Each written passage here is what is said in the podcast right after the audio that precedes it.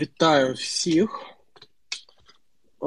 Та вечір добрий. Да. По-перше, я хочу сказати, що це не заміна фронтової поплави, це, так би мовити, спецвипуск. Ми намагаємося трохи урізноманітнити наш контент, тому чекайте ще інших поплав, які будуть не з Тарасом, а з якимись іншими людьми, але це в жодному разі ну, не заміна, це додаткові. Добрий вечір. Да, Добрий вечір. Я перепрошую, ніколи цією системою не користувався. І дійсно, як ви правильно а, зауважили, заходив з комп'ютера, думав, що воно працює з комп'ютера. А, З нами на зв'язку, я так розумію, ви виконавчий директор Центру економічної стратегії. Так, Так, мене добре чути? Так, добре да, чути. нормально чути, да. Так, я виконавчий директор Центру економічної стратегії, намагаюся розібратися зараз, як війна впливає на українську і на російську економіку. Ну, давайте якраз найцікавіше, що 100% всі стежать е, курс гривні. Він просів, очевидно, його швидше за все утримують за рахунок золотовалютних резервів. Який взагалі прогноз і що з гривнею буде відбуватись найближчим часом? А з гривнею насправді все не так погано, як могло би бути, і як не дивно, не так погано, як з рублем російським. А якщо подивитися на офіційний курс і на той курс, за яким зараз працюють банки, то цей курс був зафіксований станом на 23 лютого, першим же рішенням Національного банку. Ну і всі цей курс знають. Це 29 а, з чимось гривень за долар, і за цим курсом фактично можна продавати валюту, яка надходить в Україну. Зокрема, це стосується, наприклад, тих, хто працює на іноземних партнерів, хто отримує гроші від експорту послуг чи товарів. І за цим курсом можна купувати критичний імпорт. Тобто є перелік критичного імпорту, який постійно розширюється але в ньому, ну звісно, не все. З іншого боку, ну тобто, не все зараз і потрібно. Тобто, е, навряд чи зараз в Україні є багато людей, які хочуть купити, наприклад, нові, новий айфон. І, власне, в перший тиждень вийшло так, що а, була експортна виручка, яка ще продавалася. Потрібно було продавати компаніям валюту, зокрема для того, щоб е, платити зарплати, для того, щоб е, заплатити власне 11 березня минулого тижня був е, останній день сплати податку на прибуток, який сплачують великі компанії. Їм потрібно було теж часто продавати валюту для цієї цілі, а купувати особливо за кордоном не було чого, тобто тому, що було заборонено майже все. Потім цей перелік розширювався, додавалися продукти харчування, додаються зараз різні складники для українського виробництва. І в результаті в перші чотири дні агресії російської вийшло так, що Нацбанк взагалі викупив 700 мільйонів доларів з ринку. Потім, потрохи, після того, як почав збільшуватися список критичного імпорту, власне, е, ринок трохи перехилило в іншу сторону, і далі вже Національний банк почав продавати валюту сумарно. Ну тобто, зараз е, е, в останні дані інтервенції були, що Нацбанк з резервів насправді продав там лише з початку війни кілька сотень мільйонів доларів. Тобто, це небагато для такої ситуації. Це ну, тобто для резервів, які зараз є близько 30 мільярдів гривень після отримання перших вже кредитів від наших і грантів від міжнародних партнерів. Це невеликі суми. А ще цікавіше подивитися на чорний ринок. Якщо подивитися на чорний ринок, то і вважати його як е, якоюсь такою картинкою, а який би був курс без фіксації цієї, то ситуація насправді абсолютно виглядає нежахливою. Тобто в зараз долар можна купити Десь е, в звісно в різних містах по різному цей ринок є в більшості чорний, тому що продаж заборонено. Але загалом це десь близько 34 е, гривень за долар. Тобто це девальвація на по суті відносно цього курсу офіційного фіксованого і того, який був на момент російського вторгнення, виходить. Е, менш ніж 20%. В Росії ж офіційний лише курс він впав на ну тобто рубль впав майже на 40%, А якщо дивитися на справжні курси, яким іде обмін, зокрема для фізичних осіб в онлайн банкінгах, то це набагато вищий курс, і ну, тобто зараз те, що навіть говорять російські імпортери, власне, сьогодні була заява Procter Gamble, що вони підвищують ціни на продукцію в Росії на 40%. Це є по суті той масштаб, який перетворює.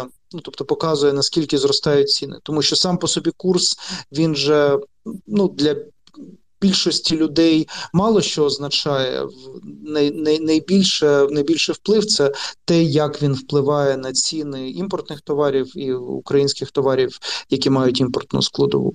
Тому з курсом насправді Нацбанк спрацював дуже добре. В мене таке враження, що Нацбанк насправді до війни готувався, і в нього був дуже по суті. В нього був пакет рішень, які вони в перші години російської агресії буквально дістали шухляди і опублікували. Так, так, дякую. А я хотів якраз запитати щодо російського курсу. Ви вже сказали про рубль, а там е, частково санкції заморозили золотовалютні резерви росіян. Е, скільки у них є, чи вони зараз обліковуються якось публічно, можна цю статистику побачити, як вона зменшується, і чи взагалі надовго хватить цих резервів росіянам? Ну насправді е, міністр фінансів Росії Сілуанов е, офіційно заявив, якщо не помиляюся, вчора, що Росія втратила доступ до половини своїх валютних резервів. В них було 600 чимось, в них є доступ до 300. І, Але ці 300 вони такої собі якості. Тобто там умовно юані, там а, золото. Причому наскільки це золото можна продати, велике питання, тому що тут же м, чим були сильні перші санкції проти Росії, чому вони так добре спрацювали? Тому що це були санкції всіх розвинених країн світу проти Центробанку Росії, тобто заборона на операції Центробанку Росії. Це означає, що вони не можуть не лише розпоряджатися своїми доларами, євро та цінними паперами в цих валютах, а що вони не можуть е, і золото, наприклад, продати нормальному банку в нормальній країні. Тобто в них є обмежений, обмежений список потенційних партнерів, і дуже багато хто навіть з тих країн, які не приєдналися, приєдналися до санкцій, таких як Китай, наприклад, а з банків вони не хочуть в це в'язуватися, тому що це загрожує вторинними санкціями, тобто санкціями Сполучених Штатів вже проти там цього якогось китайського банку за те, що він підриває дію санкцій, і в результаті він це зробить. Там на цьому трохи заробиться, але в результаті потім отримує е, великі проблеми. Тому власне така дуже жорстка жорсткі дії російської російської влади, зокрема центробанку, включно з забороною забороною продажу готівкової іноземної валюти ще до того, як Байден власне заборонив експорт готівкового долара до Росії. Це Е, обмеження зняття грошей з валютних депозитів, це е, заборона на розрахунки в валюті за зовнішніми зобов'язаннями. Вони воно показує, що насправді в Росії є велика проблема з валютою. Ага, дякую. Там якраз ще сьогодні Білий Дім а, зробив заяву, що вони там провели якісь deep-deep обговорення з Китаєм щодо російської агресії а, в Україні. То я думаю, що вони теж розповіли, що давайте не будемо допомагати росіянам. Ну, я думаю, що це питання тут більше не до економістів, а до там великих геополітичних стратегів, яку позицію займе Китай з точки зору економічного впливу, ну тобто, очевидно, що Китай буде співпрацювати з Росією, але питання наскільки великою буде його підтримка власне поведінки Путіна, але це вже за межами нашої розмови. Ага, а таке ще запитання. Як можна, ну тобто, чи є ще якісь важелі в е, західного світу, щоб ще погіршити стан економіки російської, і що саме можна для цього зробити? Ой, да насправді ще інструментів залишилося дуже багато. А, Наприклад, е, Сполучені Штати заборонили імпорт російської нафти, а страни Європейського Союзу не заборонили. А насправді треба заборонити. І це не є настільки болюче, як заборона, наприклад, на імпорт російського газу, бо зрозуміло, що в Європі ще триває опалювальний сезон. Ну бояться вони, що замерзнуть е- їхні громадяни. Ну тобто, як би, як би це не було, нам це ну, тобто, теж зрозуміло. А але те, що стосується нафти, то тут е, немає жодної подібної загрози. Це абсолютно можна робити. А знов таки е, розширення до всіх, е, зокрема найбільших банків, таких як Сбербанк та Газпромбанк, зокрема обмежень на користування системою розрахунків SWIFT, це суттєво ускладнить розрахунки. Ну тобто, знов таки тут позиція Німеччини, яка не хоче придумувати якісь схеми для того, щоб платити за російський газ Газпрому через якісь прокладки видатки, і воно великою мірою теж зав'язано на газ. А потім є обмеження, які стосуються які стосуються робот транспорту, які стосуються портів, які стосуються дозволів на судноплавство. Хоча тут приватний сектор дуже добре попрацював і без власне цих якихось офіційних санкцій, насправді велика кількість рішень щодо того, що різні компанії виходять з російського ринку, вони були спричинені не лише е, тиском суспільним, такими етичними чинниками, воно було спричинено, зокрема, і проблемами з логістикою, тому що коли ще в перший тиждень агресії три найбільші компанії, які займаються світовими контейнерними перевезеннями, сказали, що вони припиняють співпрацю з Росією, це автоматично означає, що от власне всі ці компанії з відомими нам брендами, які займаються постачанням споживчого імпорту, зрозуміли, що це буде надзвичайно складно, дорого і ризиковано. Крім того того, є така. Важлива сфера як страхування. Власне, в страхуванні, якщо вводяться або офіційні санкції, або є приватний бойкот власне російського ринку, то дуже велика частка економіки стає, якщо не страхуються і не перестраховуються ризики, вона стає такою неопераційною. Ну тобто, знаєте, як ця історія, як була в Україні в останні тижні, власне, перед російським вторгненням, коли а, ми там рятували наші літаки, щоб вони могли літати, тому що їх не хотіли страхувати. От, власне, зараз велика частина російської економіки а, вже частково опиняється в ситуації, коли її не страхують рахують, а далі потрібно робити більше. Крім того, залишаються дірки в фінансовому секторі, ну, тобто є країни, які е, свідомо займають таку позицію е, ані вашим, ані нашим, е, як Ізраїль, як Дубай, через які намагаються теж виводити свої гроші, виводити свої гроші росіяни. І в принципі, там залише якщо подивитися на новини, у нас вже який 19-й день війни, і щодня все одно ми бачимо ці потоки рішень різних компаній щодо виходу з російського ринку, тому що насправді там є багато, ну тобто різних, знаєте, складних.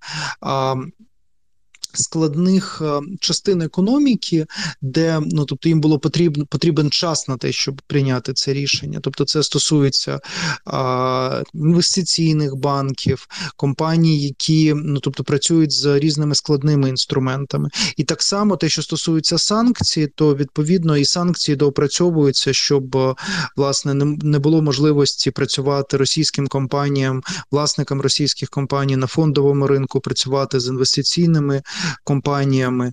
А, І Я думаю, що другий, тобто тут є насправді великий список, є хороший, хороша стаття.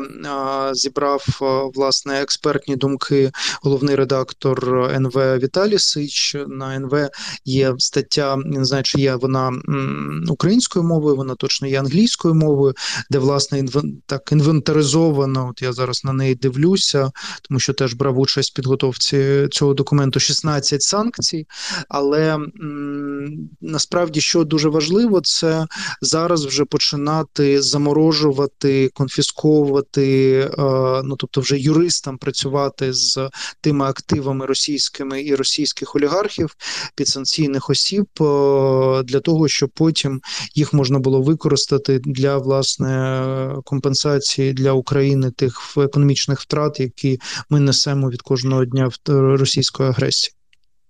Та дякую. Таке запитання, щоб з Росії з'їхати більше в наші реалії. Там Мосбіржа вже два тижні закрита. Чи взагалі вона буде відкриватися? І якщо відкриється, то наскільки буде падіння?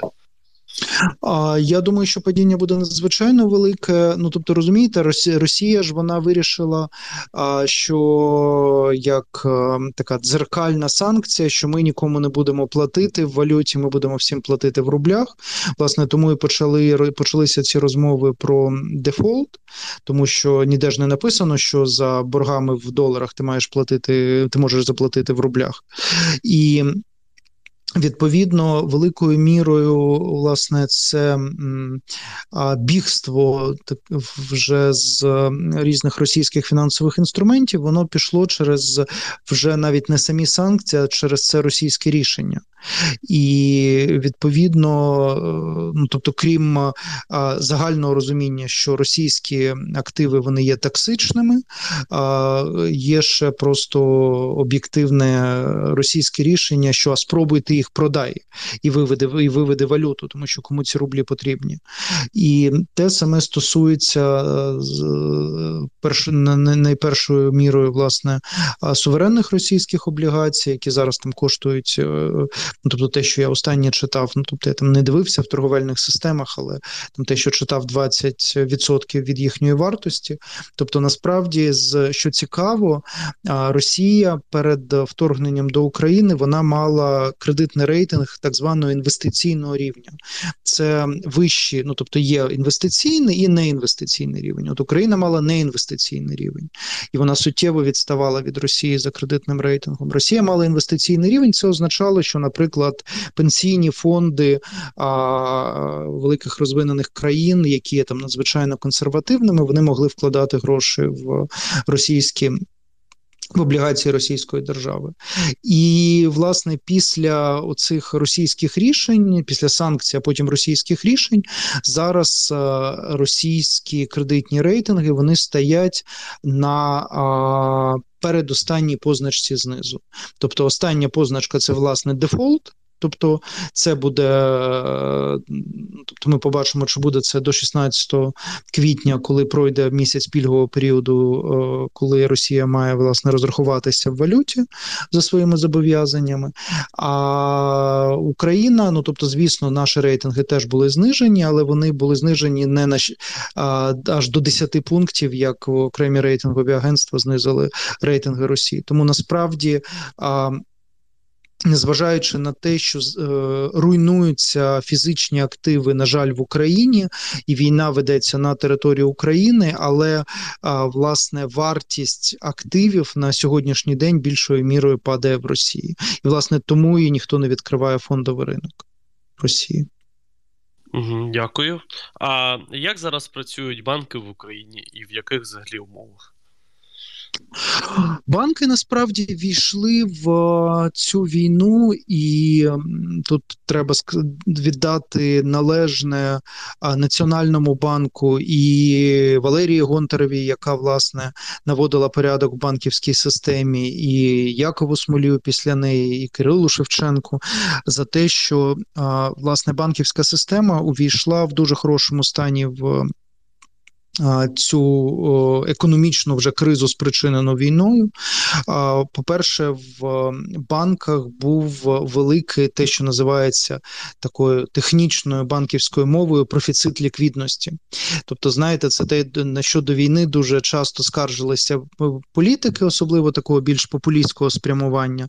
Що ось банки сидять на грошах, нікому не дають кредити, а економіка не розвивається. Тут в результаті те, що банки сиділи на грошах, воно спрацювало в плюс тому що дійсно в банках було дуже багато грошей живих і на рахунках в Національному банку, і в вигляді депозитних сертифікатів в тому ж самому Національному банку. І Відповідно, той е, очевидний відплив е, відплив грошей, який е, був, був в перші дні паніки, він насправді, ну тобто він досить легко був принесений банківською системою, і фактично, ну тобто, єдина проблема була власне з фізичним поповненням банкоматів, тобто гроші в банках були. Жоден банк е, не впав. Два два банки, які належали російським державним структурам, е, Промінвестбанк і спадкоємець Сбербанку Росії з якоюсь дивною назвою. Їх вивели з ринку на сьогоднішній день. Будуть виплачувати фонд гарантування вкладів фізичних осіб е, вкладникам цих банків гроші. Всі інші банки вони всі стоять стоять е, спокійно, як вже всі можуть побачити. Ну тобто там ще по кілька людей умовно біля банкоматів стоять, але черг до банкоматів немає. Е, Нацбанк ну знов таки повертаємося до 24 числа. Він е, дуже грамотний пакет заходів запровадив для того, щоб власне унеможливити якісь такі дуже сильні панічні реакції. Теж те, що було дуже добре, це по-перше, в Україні історично була дуже розвинена система електронних платежів. Вона ще в 90-х роках була одною з найбільш передових серед європейських країн, незважаючи на наш рівень добробуту того часу. Потім її модернізували буквально кілька років тому. І вона разом з а, тим, як власне українська банківська система сама по собі розвивалася, з'являлися інноваційні банки, які привчали людей а, не платити готівкою, навіть там, де можна заплатити, а перераховувати з картки на картку, а, масове користування банківськими картками, а, перекази між картками. А, Це все дозволило за власне за рахунок того, що Нацбанку вдалося добре підготувати систему систему електронних платежів до роботи в військовий час, в кризовий час. А всі побачили, що банківська система працює, і відповідно, тут як людям радила влада, платіть безготівково, платіть карткою. А люди побачили, що воно таки працює, що дійсно не дуже хочеться військовий час тягати з собою готівку, і в результаті власне гроші в електронному вигляді собі ходять. І я сподіваюся, що що з цим все буде добре. Тобто, два основні елементи роботи банківської системи це власне ліквідність, платоспроможність з одної з однієї сторони, і технічна а, стійкість з іншої сторони. Обидва вистояли, і за це треба віддати належне Національному банку і банку. Дякую. Зараз буде таке дуже доволі загальне питання. Скільки підприємств або якби який відсоток економіки України все ще працює? Було опитування десь а, після першого тижня війни. Проводила Європейська бізнес-асоціація. З нього було видно, що десь приблизно половина економіки в якомусь вигляді працювала. Зараз я думаю, що ситуація є кращою, тому що ну, умовно. Е- території і активи, які знаходяться в зонах, де ведуться бойові дії, або які тимчасово підконтрольні Росії, суттєво суттєво з того часу не зросли, але на тих територіях, де власне все відносно спокійно, почали бізнеси розморожуватися, почали власне відновлювати виробництво, переналаштовуватися на військове виробництво, де це є потрібно. Почали відбудовуватися ланцюжки постачання, які були, ну тобто, які потрібно було перебудовувати. Тобто, ви знаєте, що історично в Україні дуже багато всього було києвоцентрично, коли там через південний міст в Києві проходило настільки багато фур, що власне цей міст щороку розбивався, його щороку треба було ремонтувати, власне, тому що дуже багато логістики проходило через Київ. Зараз фактично це стало неможливим і недоцільним, і відповідно. Потрібно, ну тобто було і е, якщо ми говоримо про торгівлю товарами першої необхідності, потрібно було перебудовувати ланцюжки в межах е, таких коротких е, коротких шляхів постачання, робити місцями зовсім іншу логістику, нові нові склади. От буквально сьогодні був прес-реліз горілчаної компанії Неміров про те, що вони свій склад в власне в Немирові Мирові віддали Фозі Груп для того, щоб зробити там розподільчий центр новий, тому що зараз, ну тобто ті історичні розподільчі центри, які в були в Фозі Груп біля Києва, ну тобто вони не є оптимальними для тієї ситуації, що склалося, і відповідно теж е, власне там, де бізнеси можуть працювати, вони почали відкриватися, працювати, і я думаю, що зараз напевно особливо те, що стосується ну такого бізнесу, який орієнтований на потреби громадян. Ну тобто працює вже суттєво більш ніж 50% по країні. Я думаю, що там може і ближче до двох третин працює, але ну тобто є великі проблемні сфери. Це звісно, наші експортери, е, металургія практично стоїть. Тобто, що відбувається в Маріуполі, всім зрозуміло. Арселор Метал Метал Кривий Ріг е, теж е, і Запоріжсталь, хоча там бойових дій немає, але вони на всяк випадок законсервували своє виробництво. Авдіївський Коксахім теж е, законсервував виробництво ще до того, як його почали бомбити. І Відповідно, ну тобто там невелика частка цього сектору великого експортного працює. Там працюють гірничо-збагачувальні комбінати в Кривому Розі, але знов таки для них навіть от якби там не було безпосередньо бойових дій за заблокованого експорту через Чорне і Азовське море. Їм особливо і продукцію свою нема куди постачати, крім як в Україні там їжаки будувати, ну тобто робити для захисту від.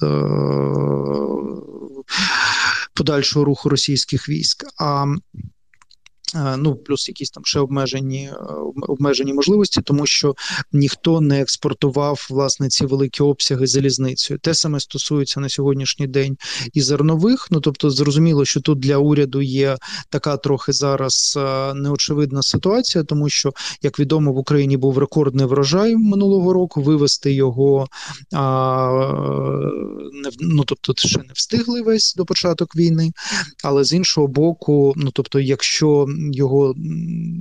Ну, тобто, в ситуації, якщо протягом якоїсь осяжної перспективи, там, наприклад, місяця, а посівна не буде зірвана, то в нас буде забагато зерна. Тобто тут уряду потрібно балансувати так, щоб з одного боку в найгіршому сценарії унеможливити голод, власне, щоб ми мали достатні запаси зернових, з іншого боку, щоб не згноїти урожай 2021 е, року.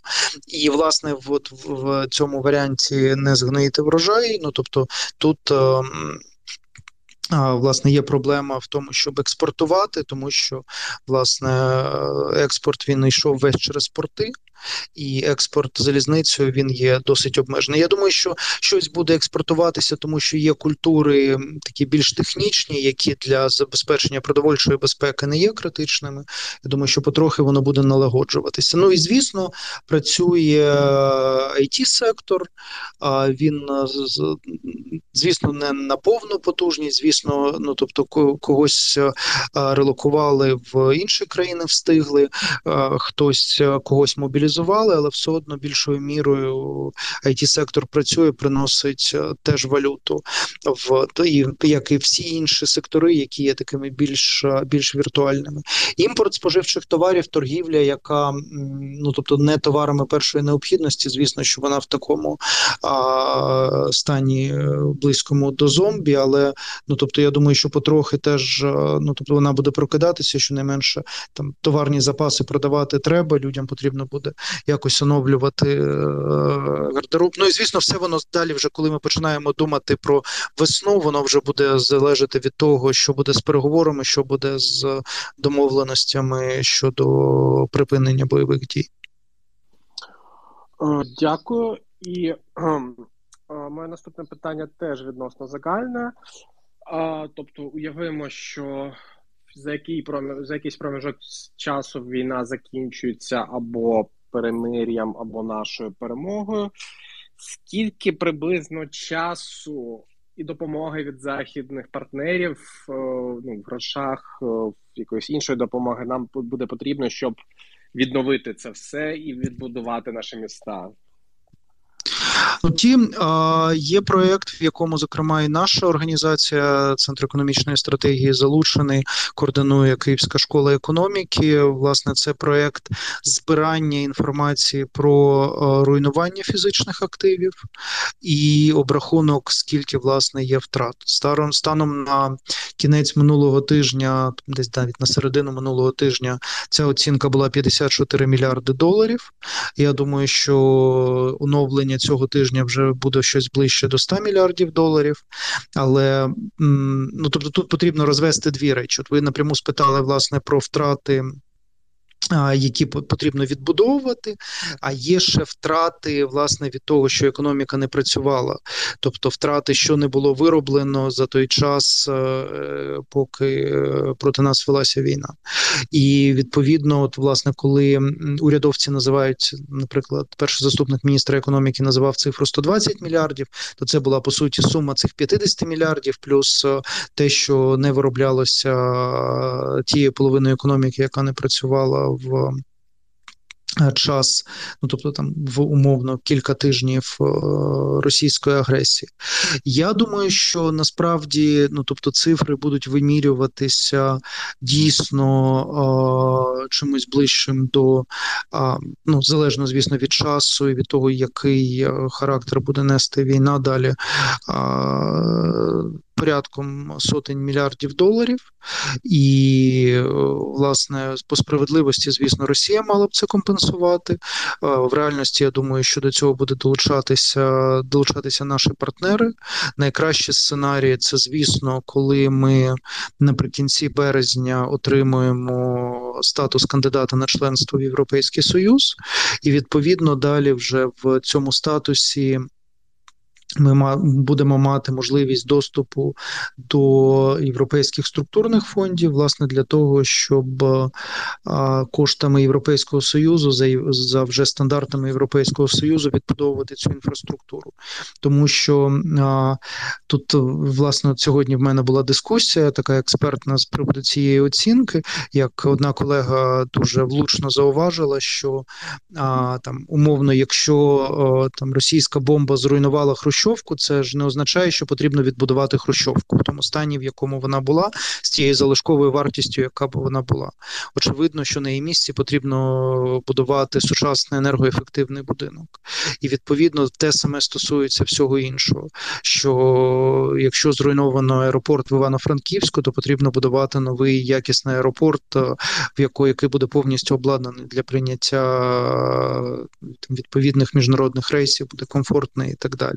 Відповідно, тут, власне, коли ми починаємо говорити про цю відбудову, ну тобто, можливо, щось і не потрібно буде відбудовувати. Можливо, там були підприємства, які які були вже застарілі, і там не потрібно буде е, щось відбудовувати. Але з іншого боку, були абсолютно нові, і було дуже багато втрат, тому які теж важко оцінити. Як е, ну тобто, поки що це такі лише конкретні приклади. Гудвайн, наприклад, заявив, е, що їхній склад під Києвом, який вони втратили в результаті бойових дій, це їхні втрати на 15 мільйонів євро. Тобто, очевидно, що це не Ну, там умовно будівля, просто яка стояла, що там були товарні запаси, і відповідно це теж є втрати, і їх зараз з нальоту дуже важко оцінити, тому що коли там дивишся просто на інформацію, щось там зруйновано склад. Ти знаєш, ага, от там склад він може коштує стільки, то коштувати стільки, то але що було на цьому складі? Ну тобто до того часу, поки все не закінчиться і не буде пораховано, ще невідомо. Так, дякую. І там якраз ще була заява, здається, що склад чи фабрику Нестле теж розбомбили. Я думаю, що це теж дуже впливає. По-моєму, не Нестле, а Монделес.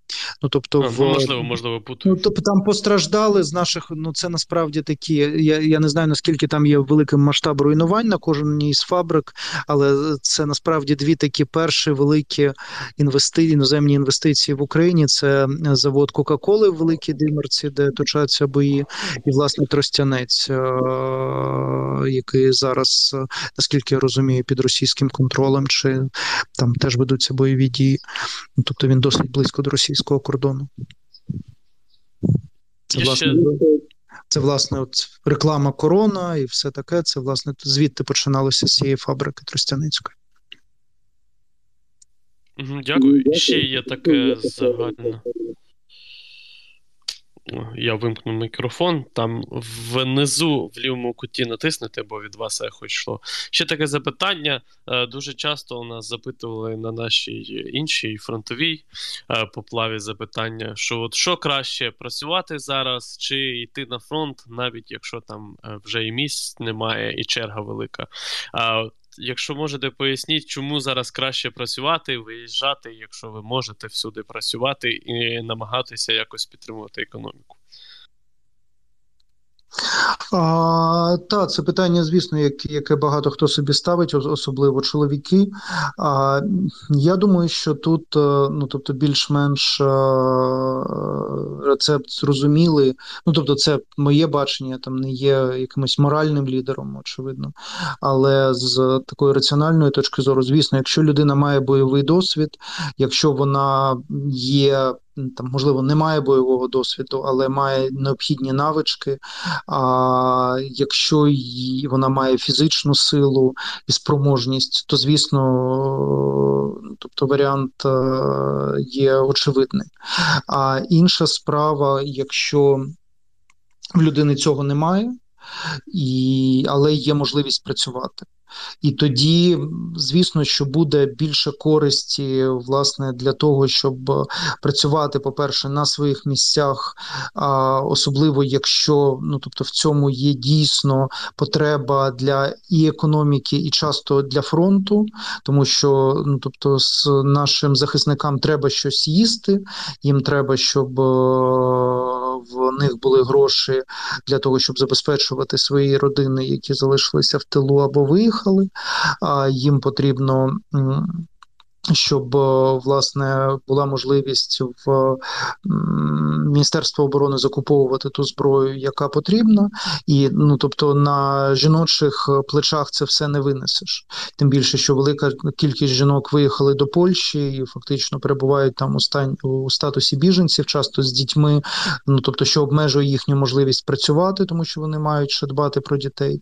Тому е, дійсно дуже важливо, е, зокрема для тих чоловіків, які переїхали і які не можуть працювати віддалено. Звісно, там, якщо ти є розробник програмного забезпечення, ти можеш працювати де завгодно. Але якщо, наприклад, все ж таки в людини робота була пов'язана з конкретним робочим місцем, зокрема на якомусь виробництві, то потрібно якнайшвидше шукати, власне, як е, свої знання та навички застосувати, тому що найгірший варіант це дійсно і не йти у військо не йти у військо і не працювати, просто там приїдати заощадження там в якомусь центрі для біженців. Це це є найгірший варіант в даному випадку, але зрозуміло, що ну тобто це не є просте рішення. Одна справа дійсно, якщо там людина працює. а сьогодні читав в якомусь інтерв'ю Укренерго. А що там, якщо людина є там електромонтером Укренерго, і там її завдання ремонтувати ці лінії, які перебиває, то ну тобто в неї дуже чітка чітке життєве завдання.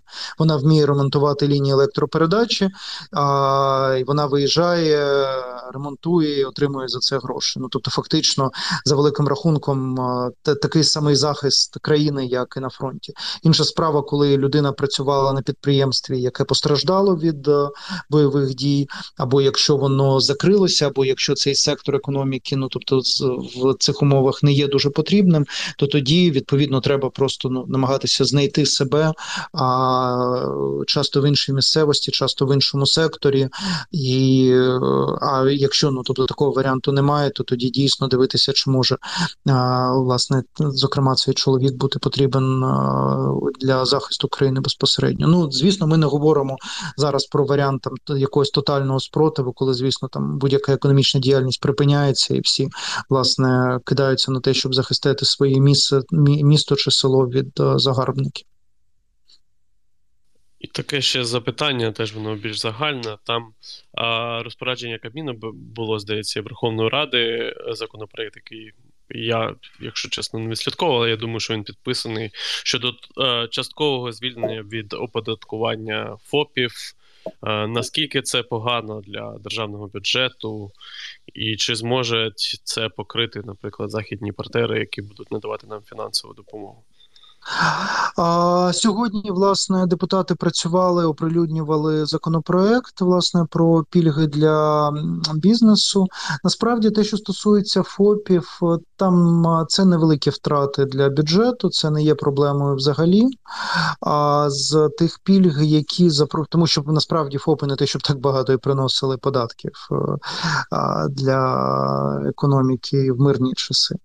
Там є більші проблеми, є проблема, ну тобто потенційна для бюджету а в іншій в іншому режимі, який запропоновано, запропоновано на воєнний час на час воєнного стану, а, зробити таку єдину, ну то по суті, єдиний податок 2% для підприємств з доходом аж до 10 мільярдів гривень. Ну тобто тут ще потрібно розуміти деталі, тому що якщо ну, тобто цим підприємствам не потрібно буде платити ПДВ, то це є великий удар по бюджету дуже сильно, при тому, що бюджет і так знаходиться в складному дуже стані.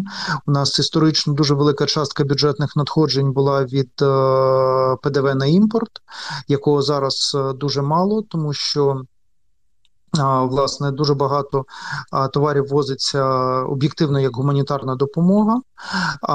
З те, що возиться не як гуманітарна допомога, його дозволено возити не так багато. І ну тобто зараз ми теж в бюджеті там проїдаємо ті резерви, які в нас були. Це той податок на прибуток, який власне сплачували в березні. Це перерахування дивідендів е, державних банків та Нафтогазу. Теж в березні це прибуток Національного банку за 2021 рік. А от власне далі ці дірки буде закривати набагато складніше, і відповідно я тут дуже обережно ставлюся до тих ініціатив, які особливо протягом останнього тижня почали з'являтися. Що давайте ми власне запустимо бізнес е, і економічну активність податковими пільгами, тому що. По-перше, не зрозуміло, власне, як закривати потім цю дірку тому що ніхто не хоче, щоб ми почали друкувати гроші. Нацбанк просто закривав цю дірку надрукованими грошима, і ми опинилися в ситуації гіперінфляції. Дуже багато країн, які воювали, проходили через це, і ніхто цього не хоче. А по-друге, власне, наскільки це дійсно допоможе бізнесам, які там не запускаються через безпекові ризики, запуститися, теж є дуже велике питання. Ну тобто, чи через е, податки хтось не може працювати працювати. Тобто, що насправді потрібно робити, це потрібно робити максимальну дерегуляцію, це е, зупинення не лише перевірок, е, що теж важливо, але по суті і вимог дотримуватися багатьох регуляторних стандартів, е, там подавати будь-яку звітність. І дуже важливо, щоб лібералізувати трудове законодавство, тому що я, як директор, власне, людина, як перша особа в організації, я знаю наскільки в нас ще від радянських часів зарегульовано, коли там на кожну дію з персоналом а, є там кодекс законів про працю радянських часів і купа до нього інструкцій, де ти там до цього часу, і там як моя мама в неї в табелях оформлювали там вісім відпрацьованих годин. Так само і я підписував ці табелі для своїх працівників на вісім відпрацьованих годин на день. А зараз, коли люди перемістилися до інших населених пунктів, коли їх потреб потрібно, коли потрібно мати легкі інструменти для того, щоб їх наймати, платити їм гроші, і щоб потім не прийшла якась трудова інспекція і не сказали: ой-ой-ой, а це у вас насправді прихована штатна зайнятість. А чому ви належним чином не оформили людину? А чому вона не звільнилася зі свого зруйнованого підприємства?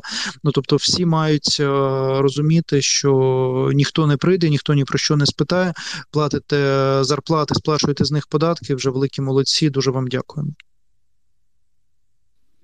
Дякую дуже. Так, дякую. Будемо, мабуть, завершувати. Да, Чи о... у тебе є якесь коротке питання? Ні, в мене нічого нема. Ви хотіли б щось сказати нашим слухачам на останок? А я б хотів сказати, що о, насправді, ну тобто, я тут маю погодитися з тим, що кажуть українські урядовці, що зараз, звісно, є дуже складний час, і ну, тобто, ми маємо усвідомлювати, що а, навіть якщо бойові дії швидко закінчаться, то все одно ну тобто дуже багато всього втрачено, і що там того рівня добробуту, який ми бачили до 24 лютого, ну тобто, ми маємо налаштовуватися на те, що більша частина українців цього року не побачить. Але з іншого боку, ну тобто, ми дуже сильними себе показали світу. І відповідно, звісно, що ну тобто ризики знаходження поряд поряд поруч з Росією нікуди не подінуться, і це буде такий, ну тобто та загроза, яка ну подивимося, ну тобто про про що вдасться домовитися про гарантію безпеки, але ну тобто наскільки Росії можна довіряти, всі розуміють. Ну тобто, це все одно буде нас обмежувати. Але з іншого боку, ми а, сформували дуже таке сильне коло наших друзів світі, причому друзів насамперед на приватному рівні, не лише на державному рівні. І відповідно, от як е, там Ілон Маск нам Старлінки ці дарив, дарував, то так само і е, я думаю, що ми отримуємо насправді дуже багато грошей, допомоги будь-чого, зокрема на волонтерських засадах е, після перемоги, після закінчення війни. І якщо нам вдасться досягти власне цього статусу кандидата на членство в Євросоюзі, то це будуть і великі е, і великі гроші, власне, такі грантові, і більша ймовірність інвестицій. І що є надзвичайно важливо, нам дуже важливо е, повернути тих, хто виїхав з країни додому, тому що ви розумієте, коли умовно там дружина і дитина є в умовній Польщі, чоловік є в Україні, коли війна закінчується, кордони відкриваються. Є два шляхи: це дружина і дитина додому. Я сподіваюся, що це буде якомога більше е, тих, хто виїхав. Другий шлях це навпаки чоловік до дружини і дитини кудись туди. І відповідно нам потрібно зробити все, щоб цього не допустити, щоб в Україні були економічні можливості. І так само, звісно, це і робота наших міжнародних партнерів, які великою мірою теж мають відчувати відповідальність за те, що вони цю війну допустили насправді і умиротворювали Путіна, і думали, що з ним треба дружити, і від нього треба отримувати гроші. До чого це призвело? Ми, на жаль, всі бачимо і страждаємо через це. Дякую, пане Глібе.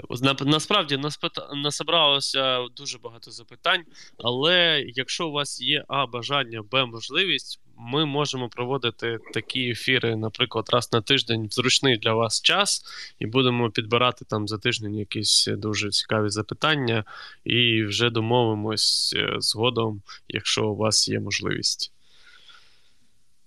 Так, так, звісно. Всім дякую. З нами був виконавчий директор Центру економічних стратегій Гліб Вишлінський. І це була така коротка економічна поплава, тому що часу насправді підготуватися до до наступної да. поплави вже і не так і багато. Да, дякую, дуже, що були з нами. Дуже всім дякую. дякую. Зустрінемось за годину з невеличким. Па-па.